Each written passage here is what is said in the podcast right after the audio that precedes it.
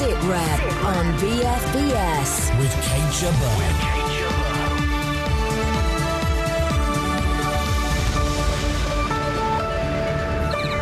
Is it a rush to the exits in Afghanistan? America announces plans to end its combat role a year earlier than expected. There have been weeks of diplomatic tension over the Falklands, but how do people living there feel about it all? And what made the government change its mind about Gurkha rights? We talk to the man behind the campaign.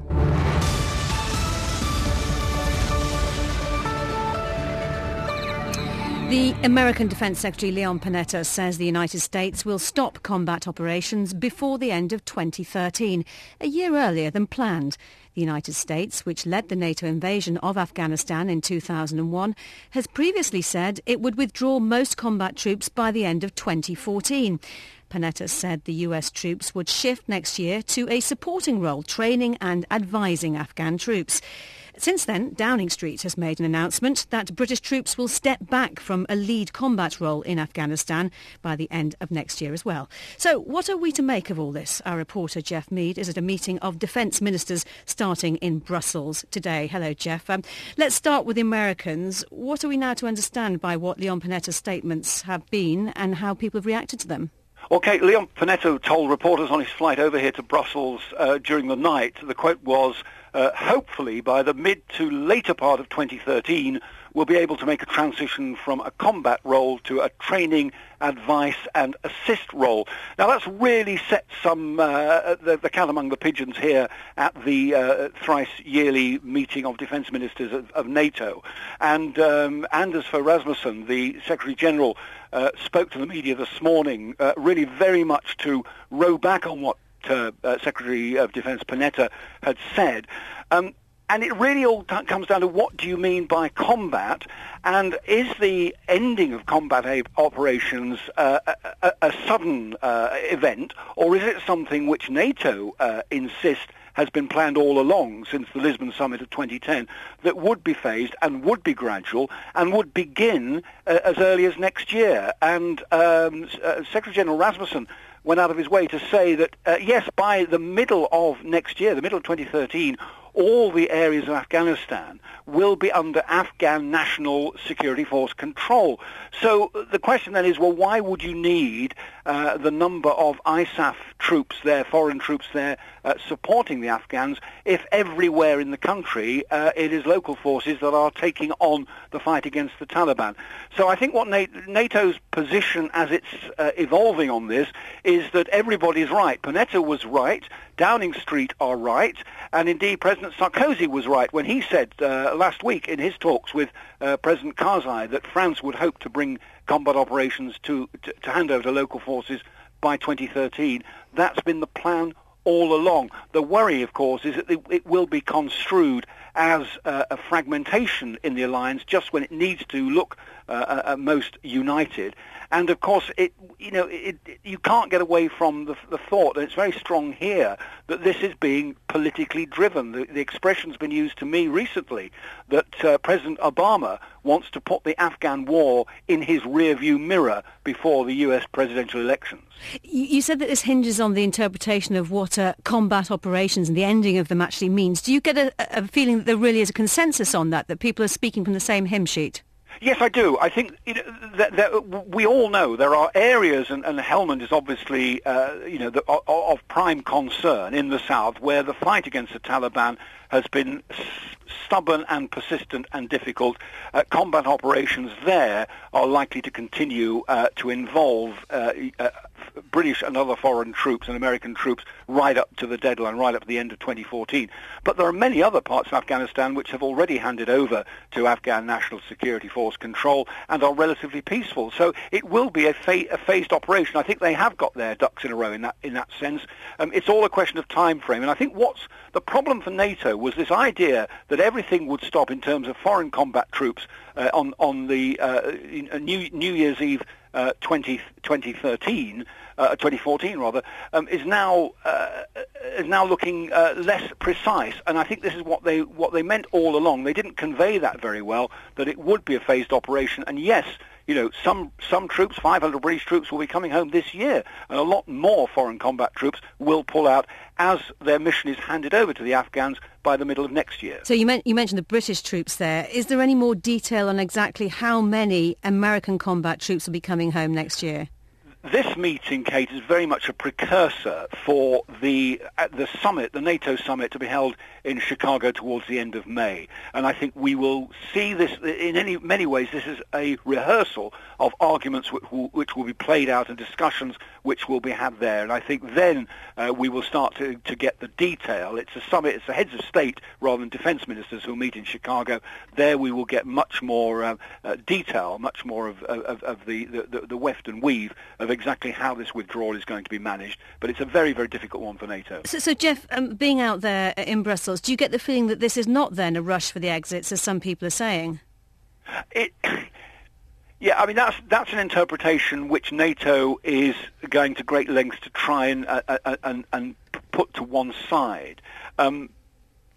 Rasmussen himself, the Secretary-General, said this morning that the Lisbon roadmap, the time frame that was agreed there, hand over to Afghan National Security Forces controlled by mid-2013 and withdrawal of combat forces by the end of 2014, still stood.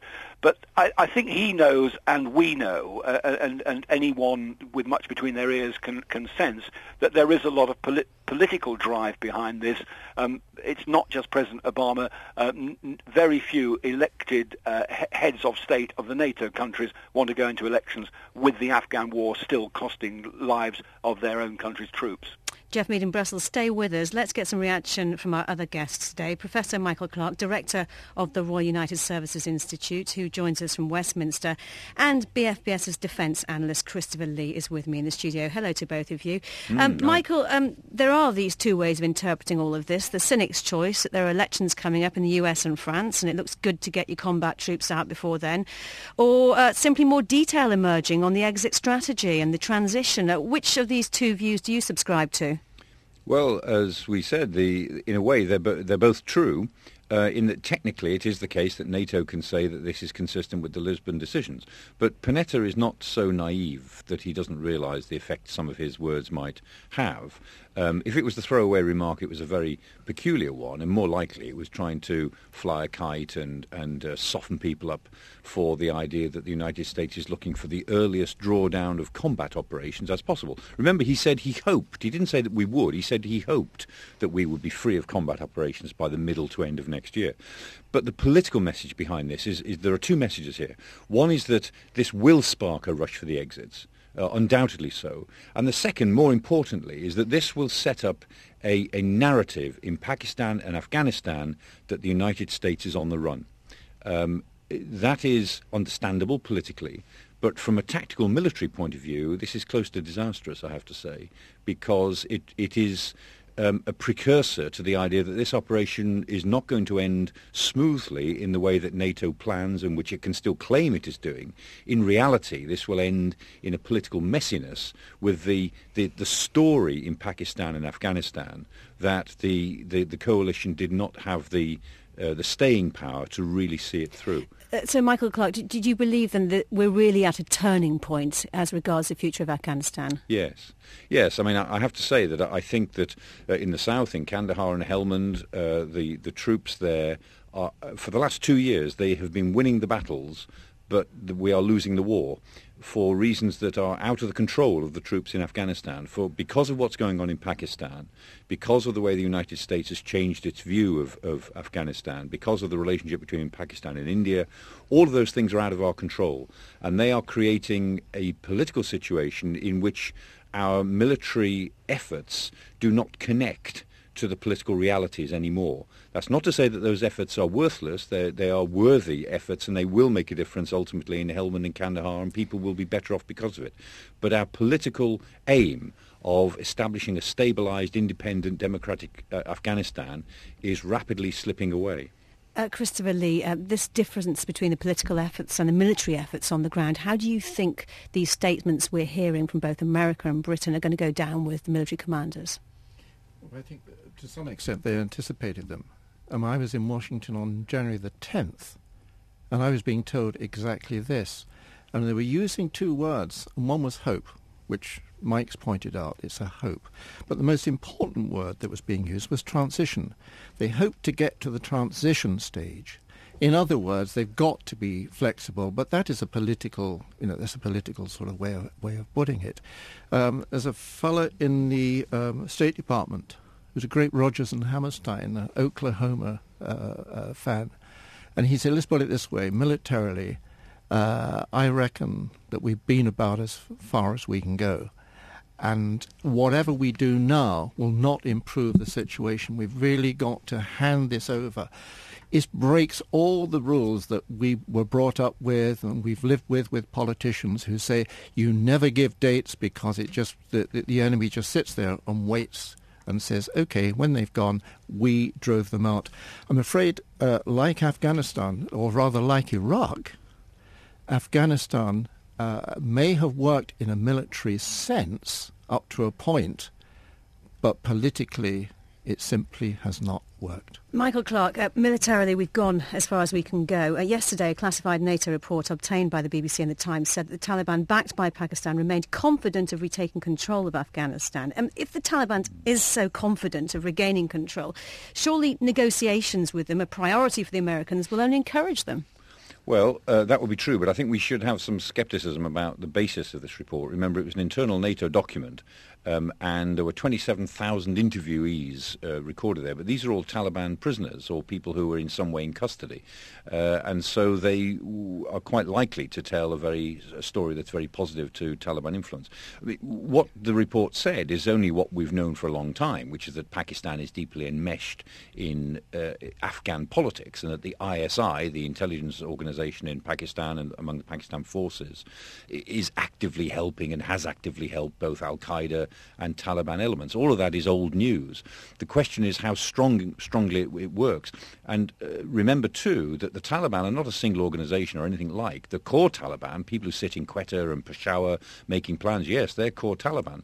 But the vast majority of the Taliban that are fighting are still fighting, about 80% of them are fighting within 15 or 20 miles of the place they were born. So it's a very localized movement, and the Taliban are not popular in Afghanistan.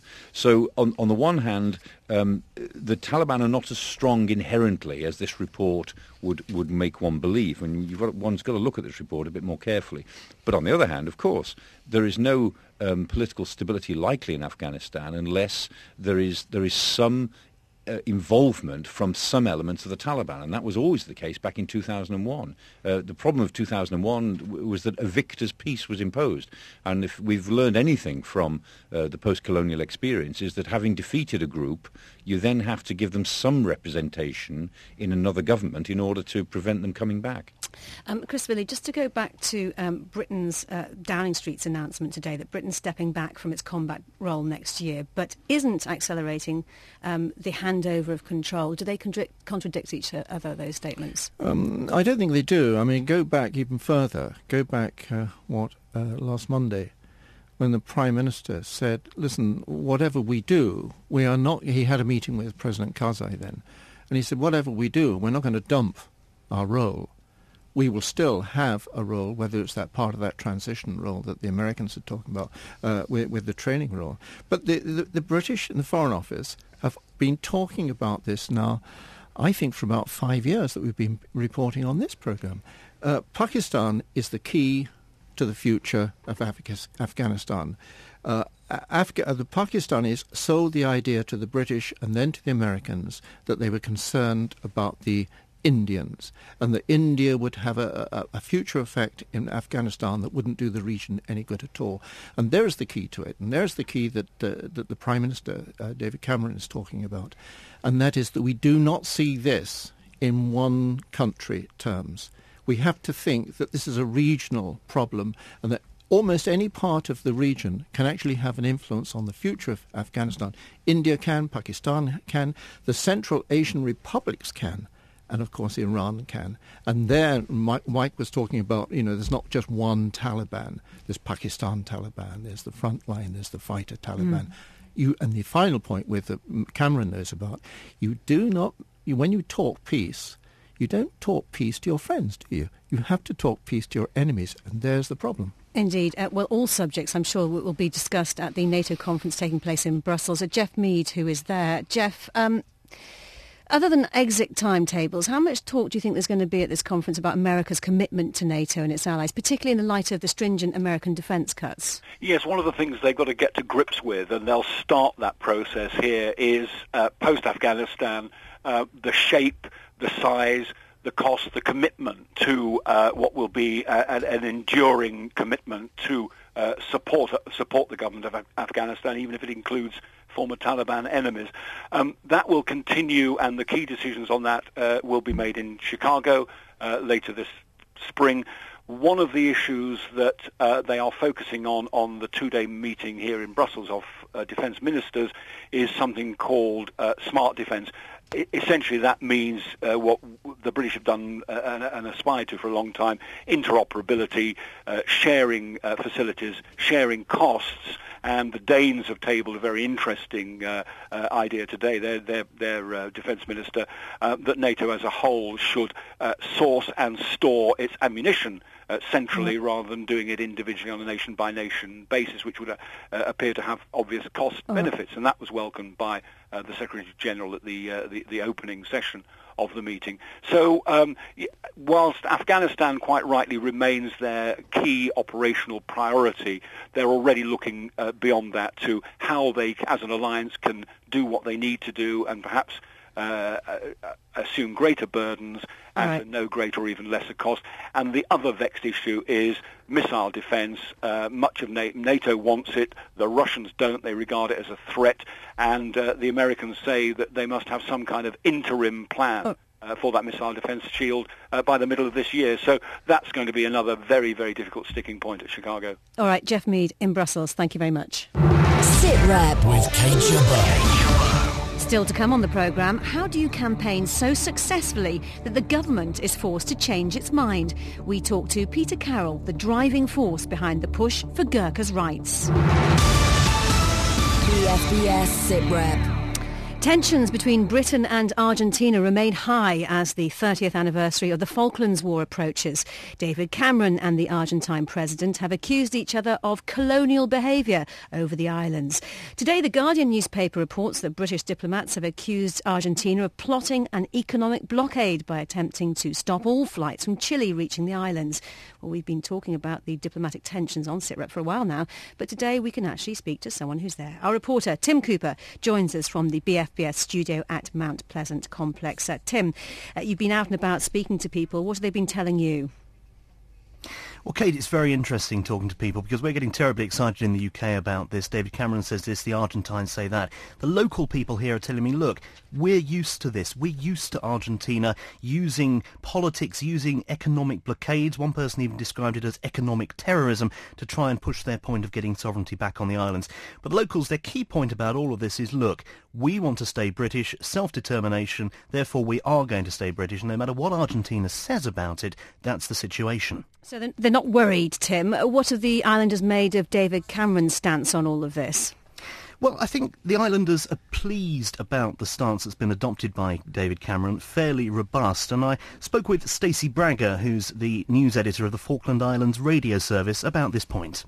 We're very appreciative of the very strong stance that David Cameron and the government have taken, the strongest show of support we've had from the British government since the 1982 war, so we're very pleased with that. And as for Argentina, we're used to it here all the time.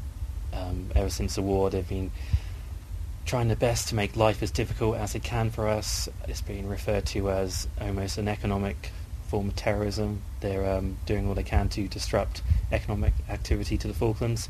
So the current situation isn't anything new for us, but we're just trying our best to get on with life as best we can. So that's Stacy Bragger, the news editor of the Falkland Islands radio service. You say, are people worried, Kate? Well, they're not. They don't think anything is going to happen, but there is a deep-seated fear of what happened in 1982. A lady told me the other day it will stay with her forever the moment an Argentine Chinook overflew her house. So there is that fear of what happened back then, but they're not too worried at the moment. We found out this week that HMS Dauntless is on its way. What can you tell us about that? Well, it is, as the Royal Navy described, a routine change of ships down here. HMS Montrose was on the South Atlantic Station. She's being replaced by Dauntless, who, of course, is the new Type 45 destroyer. It is routine, but at the same time, it does send a message, clearly. The most capable ship the Royal Navy has ever had, and it's coming down here to the South Atlantic. So whatever they say, the message to the Argentines, I think, is very clear on that one. And, of course, Flight Lieutenant Wales is due to arrive soon for his RAF deployment. How's that gone down with the Islanders? Well, I think the Islanders are slightly bemused by our extreme interest here in all of this, and Flight Lieutenant Wales. They've been telling me, look, the key thing about this is not who he is, but what he does. They absolutely rely on the search and rescue capabilities of the RAF here. Two Sea King helicopters base covering a huge area, and they're just pleased that Flight Lieutenant Wales, along with his three other colleagues from 22 Squadron at RAF Valley in Anglesey, are coming down here to continue that good work. I think it's the media and everybody in the UK who's terribly interested in Flight Lieutenant Wales, but of course the Argentines are as well, and there have been big headlines across all their national newspapers this morning about that impending visit. For people on the Falklands, though, and here at MPC, very much business as usual. Christopher Lee, it feels like we've been talking about the Falklands on a weekly basis, really, here on SITREP. It's not going away, is it? If you were an Argentinian politician, especially a president, it would never go away. It is the one thing. Do you imagine getting up in the Argentinian parliament and saying, well, we've decided after 250, 300 years, we really don't care about Malvinas at all. You'd never get elected again. No, this is not going away, and there are commercial reasons, but basically there is a fundamental political reason why it will never go away. Michael Clarke, which direction are we headed here? Will it all calm down after the 30th anniversary has passed? Yes, I think it will. I mean, these things do come and go. I think it will be an active year for Falklands diplomacy, for all the reasons that your report has indicated. And there'll be a bit of a flutter sometime later in the UK when a lot of naval assets are sent to the Straits of Hormuz, or, as they almost certainly will be during the course of this year. Somebody will say, well, what if the Argentinians attacked us now? All our navy is tied up in one other place. But, of course, that won't be the point, because defending the Falklands has now, in a sense, moved from a Navy task to an Air Force task. It's all about Mount Pleasant and reinforcement. I mean, the Navy would be involved if we ever had to try to retake the Falklands, but to be honest, if anybody got hold of Mount Pleasant airfield, then there's no point in trying. It's an all-or-nothing game now, but we hold all the cards in that respect. Yeah. So in that respect, it's all very safe, but the political atmosphere just goes very volatile, and I think it'll be volatile for the rest of the year. Yeah, Michael Clarke there, Tim, saying that if anyone got hold of Mount Pleasant airfield, there'd be no point in trying. What are people there on the island saying about that? It's a very interesting point that Mike Clarke made there. Yes, and people here tell me, look, the situation is we've got a great defence force on this island, and that's what we're reliant on. They've also talked about the continual sort of ex-heads of sheds, if you will, saying about, look, we don't have aircraft carriers, we can't retake the Falkland Islands. And that has angered a number of people here. They say, we've got enough to deal with this. Argentina aren't going to do anything. Mike Summers is a member of the legislative authority here, and he talked to me on that very topic. What they're actually saying is that we couldn't do again now what we did in 1982, and I think we all accept that. But the situation is very different. We have a very credible deterrent force on the Falklands. You have an Argentina that is not able to launch an invasion anyway. We accept that what Admiral West and Mike Jackson and others are saying, you know, it is no longer possible to send a task force as we did in 1982. But from our perspective, that's not the issue. What they're arguing about is defence spending. What does bother us, I think, is when the likes of Mike Jackson, who was here not that long ago as head of the Defence Forces, and absolutely assured us that the defence of the Falklands was sound with the philosophy that we have, then making the sort of comments that he did. And one wonders what he thinks Argentina makes of that, almost inviting them to have a go. Yeah, that's Mike Summers, the member of the Legislative Authority, talking about concerns about people in the UK he feels have issues with defence spending, imposing them on the Falklands. All right, Tim Cooper on the Falkland Islands, thank you very much for that. Christopher Lee, we couldn't do what we did in 82, but do we need to? We couldn't do what we did in 82 because, in theory, we haven't got the assets, especially the two floating aircraft carriers, the airfields.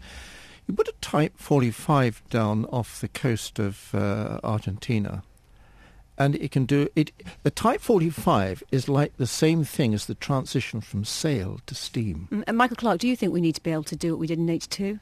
No, I mean, 82 was 30 years ago, but in military terms, it might just as well have been 100 years ago. I get quite annoyed when people argue this. I say, well, it's a bit like asking, can we still win the Battle of Waterloo? I mean, the fact is, the situation is totally different. And do we have adequate forces to defend the Falklands? Yes, we do. If we lost the Falklands, it would only be by an act of complete military and political incompetence. Now, that's not unknown in our system, but we'd only have ourselves to blame if we let the Falklanders down in the situation that we now find ourselves. All right, Professor Michael Clarke at RUSI, thank you very much for your time today. This is BFBS SITREP. How we treat the thousands of Gurkha soldiers in the British Army has become a highly emotive and controversial subject. Most recently, the arguments have been about the proportionally high numbers of redundancies. Before that, there was the long-running battle to secure the right for all veterans to settle in the UK, a campaign whose success has brought new challenges. Well, Peter Carroll founded the Gurkha Justice Campaign, famously backed by Joanna Lumley, and has written a book, Gurkha, about his battles. And he joins me now. Hello, Peter. What did you know about the Gurkhas before you took up their plight? To be honest, I knew what my father told me when I sat on his knee. My dad had served in the Second World War, and he told me of their incredible courage, loyalty, valour, good humour. And apart from that, I knew very little else, except for what I saw maybe on the Edinburgh military tattoo on the television. And your initial objective was to fight for the right for all Gurkhas to settle in the UK, not just those as stipulated by Tony Blair, who'd served after 1997. Well, when I started, no retired Gurkha, whether they retired after 1997 or before, was allowed to stay in Britain. And it was brought to my attention, four retired Gurkhas came to my home to say that one of their friends had actually been physically arrested, dragged to a deportation centre and was ejected from the country for no greater crime than he wanted to live in Britain. And how instrumental was the support of Joanna Lumley in all of this? Well, it was a bit like fighting an intensive war and somebody giving you a nuclear weapon. And I think that we got to the point where the five most feared words in Westminster was Joanna Lumley is in reception. She was a devastating influence because she got people behind in massive numbers, and to be honest, she could out-politic the politicians. And one of those really memorable moments, Joanna Lumley in the reception when she met Phil Woolis, the immigration minister, and forced him into sort of looking at the issue again. Just tell me what it was like being there at that moment. Well, that was an electrifying day because that came just after we'd had a Commons vote in which the Parliament had stood up and said Gurkhas should be allowed to live in Britain. Joanna had met Gordon Brown and she'd, would I say, discussed with him or manoeuvred him into a position where he said he'd look at the issue. And the very next day, the Home Office wrote to the very six Gurkhas who'd won their High Court legal action saying, you have to leave the country. We found out at 11 o'clock in the morning. By 4 o'clock in the afternoon, we were on the steps of the Millbank TV studios opposite Westminster, and the whole thing happened almost spontaneously, and it was like one of those military operations where suddenly you realise there is no plan, but you've just got to ride with events. It was electrifying, really. One of the unfortunate consequences of your success is the borderline racism of some communities who now complain that local services can't cope with the density of the Nepalese population. How do you respond to that kind of comment? Well, the first thing to do is put it in perspective. I live on the outskirts of Folkestone. This morning I was picked up by a Gurkha taxi driver. Last night I ate in a Gurkha restaurant. And in my area, there is no disharmony with retired Gurkhas. Same, I think, in many of the other towns in Britain. There's a bit of a problem or issue in Aldershot. And I look at that with great concern. But there is hope there too, because one of the people there, Sam Phillips, who was behind one of the groups that raised the problem, as they would describe it, of too many retired Gurkhas in Aldershot, is actually in the next few days holding a community festival to celebrate the fact that retired Gurkhas are there. I think we do have to always bear in mind that part of the reason why we have Britain and our communities in Britain is because tens of thousands of Gurkha soldiers helped defend us. Christopher Lee, how fairly or unfairly do you think the Gurkhas have been treated? I think that publicly they've been treated, the public perceptions they've been treated unfairly. And you have to look at why do we have Gurkhas, what you pay them, the role that they've taken. And they're seen as great heroes. I'm uneasy about the whole idea of being able to campaign and get public opinion moving, even with Ms Lumley, for one group in the army. Peter Carroll, how do you respond to that? Well, I actually think that traditionally, it's people who do stand up for the armed forces, and Joanna was a daughter of the regiment. I think the unfairness that the Gurkhas had to cope with was extreme. So I think it's an entirely defendable point of view that she intervened, or we intervened, to put this historical wrong to rights. I actually think that it's good that people power can overcome the vested interests of the establishment. For the moment, it can. People will get bored with this, you know, and the Gurkhas will be left on their own. Just the way the Argyll and Southern Highlanders, when Colin Mitchell campaigned for their retention, it looked as if it was going OK. 2 years later, 3 years later, people said, Gentlemen, oh yes, we've done that. We will have to leave it there. I'll let you two argue this one off air. Thank you very much for your time today. Thank you, Peter Carroll and Christopher Lee. Let us know your thoughts on today's programme. You can follow us on Twitter. Tweet us at BFBS SitRep. Thanks for listening, and bye-bye for now.